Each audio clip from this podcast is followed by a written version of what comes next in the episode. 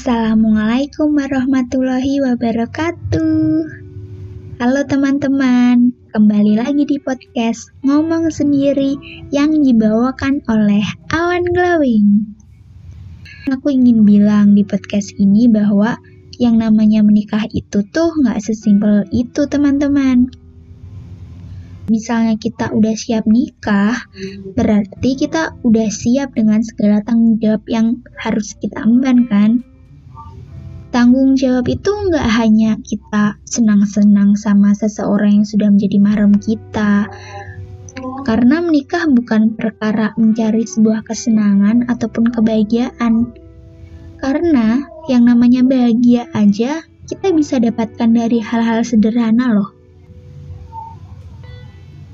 Kalau kita ingin menikah karena ingin merasakan yang namanya cinta, aku rasa kita juga udah mendapatkan itu dari orang tua atau orang yang berarti dalam hidup kita.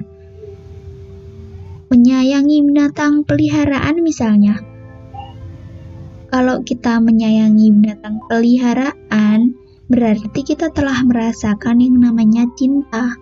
Karena kita telah menebarkan rasa cinta dengan merawat penuh cinta binatang yang kita sayangi. Di dalam pernikahan memang kita akan mendapatkan yang namanya cinta atau rasa kasih sayang. Tapi dalam pernikahan pula akan ada badai yang menyebabkan rasa cinta itu akan ada pasang surutnya. Ada orang yang bilang selama pacaran pasangannya sangat baik. Lalu tiba-tiba setelah menikah, ketahuan sifat aslinya. Jadi ketahuan deh kalau yang ditunjukkan waktu sebelum menikah itu hanya topeng.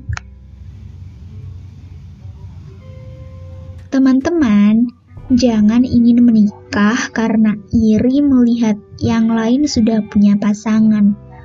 Kalau kita melakukan ini, akhirnya kita terburu-buru mencari seseorang yang mau menikah dengan kita tanpa memandang orangnya dulu seperti apa sifatnya bagaimana, terus akhlaknya bagaimana, karakternya bagaimana, wataknya bagaimana, macam-macam.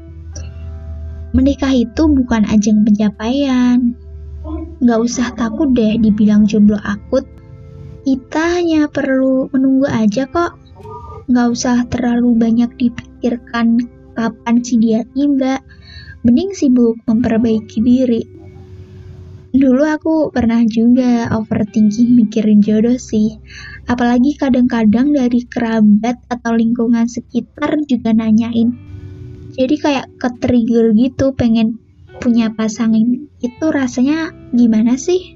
Tapi lambat laun aku mikir juga sih, ngapain juga mikirin jodoh terus ya? Kurang kerjaan banget deh gue.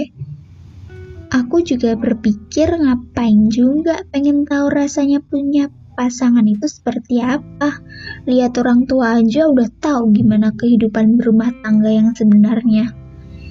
Ternyata ya, setelah aku lihat-lihat dari orang tua aku, dari orang tua temen, dari orang-orang sekitar yang udah mempunyai pasangan, yang namanya sebuah pernikahan itu ada momen bahagia dan gak bahagianya juga. Dari situ aku mulai mikir, Gak penting juga sih mikirin soal jodoh. Mending sibuk memperbaiki diri sendiri. Udah kedua kali kan aku ngomong kayak gitu. Bukannya aku anti apati ya sama yang namanya pernikahan. Hanya saja seperti yang aku bilang tadi, menikah gak sesimpel itu teman-teman. Kalau ingin menikah, kita harus punya persiapan yang matang dari persiapan mental, finansial, dan akhlak pribadi juga harus diperbaiki gitu kan.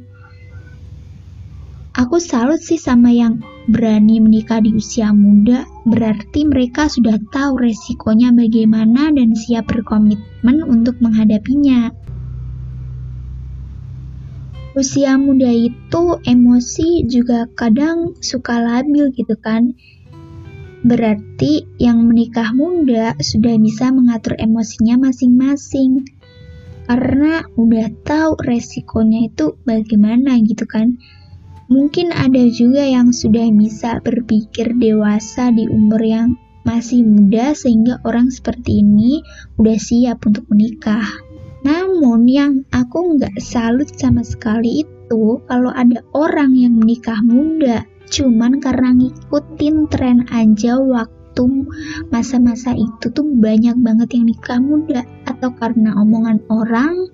Atau karena pengen ngerasain gimana rasanya punya pasangan? Atau pengen menikah muda hanya karena di media sosial orang-orang yang nikah muda itu kelihatan mesra banget sehingga iri dan pengen merasakan seperti itu juga gitu. Biasanya orang-orang yang berpikiran seperti ini, hubungan pernikahannya setelah mereka menikah di usia yang muda itu nggak awet karena komitmennya di awal juga nggak kuat. Aku pernah denger sih sebuah cerita di internet ada sebuah komunitas di media sosial yang tujuan komunitasnya itu mengajak kita agar tidak pacaran atau anti gitu dengan pacaran. Hmm, menurut aku sih bagus sih komunitas ini tujuannya. Komunitas ini yang ada di medsos ini itu udah gede banget, followersnya juga udah banyak banget, udah ratusan gitu. Ratusan ribu ya, bukan ratusan doang, ratusan ribu. Jadi aku pernah baca di medianya Tirto, tahu kan? Tirto itu kan media lokal yang udah terkenal banget. Tirto tuh pernah membahas komunitas ini. Katanya komunitas ini tuh berkedok bisnis dan kontroversial gitu kalau nggak salah. Katanya suka narikin uang ke anggotanya yang uangnya itu nggak jelas nanti dibikin apa isunya uangnya mungkin dibuat founder untuk memperkaya diri jadi kayak disalahgunakan gitu uang anggotanya yang join ke komunitas ini. Nanti aku cantumin aja ya di deskripsi podcast yang Tirto pernah bahas soal komunitas ini biar teman-teman bisa baca juga yang aku maksud itu komunitas apa jadi ngerti aku nggak bisa bilang komunitas ini tuh komunitas apa gitu namanya di sini. Privacy juga. Dan ini tuh nyambung banget dengan podcast yang aku bawakan ini tentang pernikahan. Waktu aku baca di Tirto tuh komunitas ini tuh juga menyediakan perjodohan gitu. Karena di komunitas tersebut kan tujuannya untuk mengajak umat Islam tidak pacaran atau menolak pacaran ya. Maka dari itu komunitas itu ini tuh menyediakan yang namanya sebuah perjodohan, perjodohan. Maaf belibet. Jadi, akhwat yang tergabung dalam komunitas tersebut itu bisa ta'aruf dengan ikhwan yang ada yang juga tergabung dengan komunitas tersebut juga. Misal nih, aku kasih contoh ya. Ada ikhwan yang nasir dengan seorang akhwat di komunitas yang ia masuki tersebut, si ikhwan itu bisa minta ke pengurus, komunitasnya untuk dita'arufin sama akhwat yang dia taksir tadi. Biasanya nih, pengurus komunitasnya akan sangat mendukung si ikhwan tadi dan tanpa mengenal lebih dekat calon istrinya gitu kan misalnya. Ikhwan ini setelah berhasil ta'aruf dengan si akhwat yang ditaksir Sirnya tadi, ia langsung disuruh untuk cepat-cepat nikah supaya tidak menimbulkan fitnah lebih dalam. Ya, ada benernya juga sih. Namun yang jadi masalah itu adalah karena tidak mengenal lebih dalam itu tadi. Jadi si Ikhwan dan Ahwat tadi akhirnya setelah beberapa bulan pernikahannya menjadi menemui banyak sekali konflik kayaknya seperti misalnya si Ahwat yang dilarang melanjut melanjutkan pendidikan sama suaminya gara-gara sudah berumah tangga. Nah itu kan apa ya?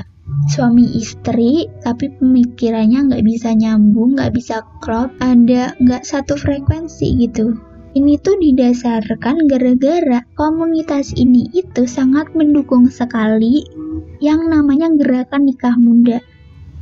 Ya tentu emang boleh saja sih nikah muda jika udah siap semuanya dari segala aspek seperti akhlak, mental, dan finansial yang udah aku bilang tadi, yang jadi masalah itu adalah adanya komunitas ini yang mendukung gerakan menikah muda akan membuat para pemuda-pemudi yang kurang paham tentang sebuah pernikahan itu harusnya gimana. Jadinya pemuda-pemudi hanya akan membayangkan kalau udah menikah akan bahagia.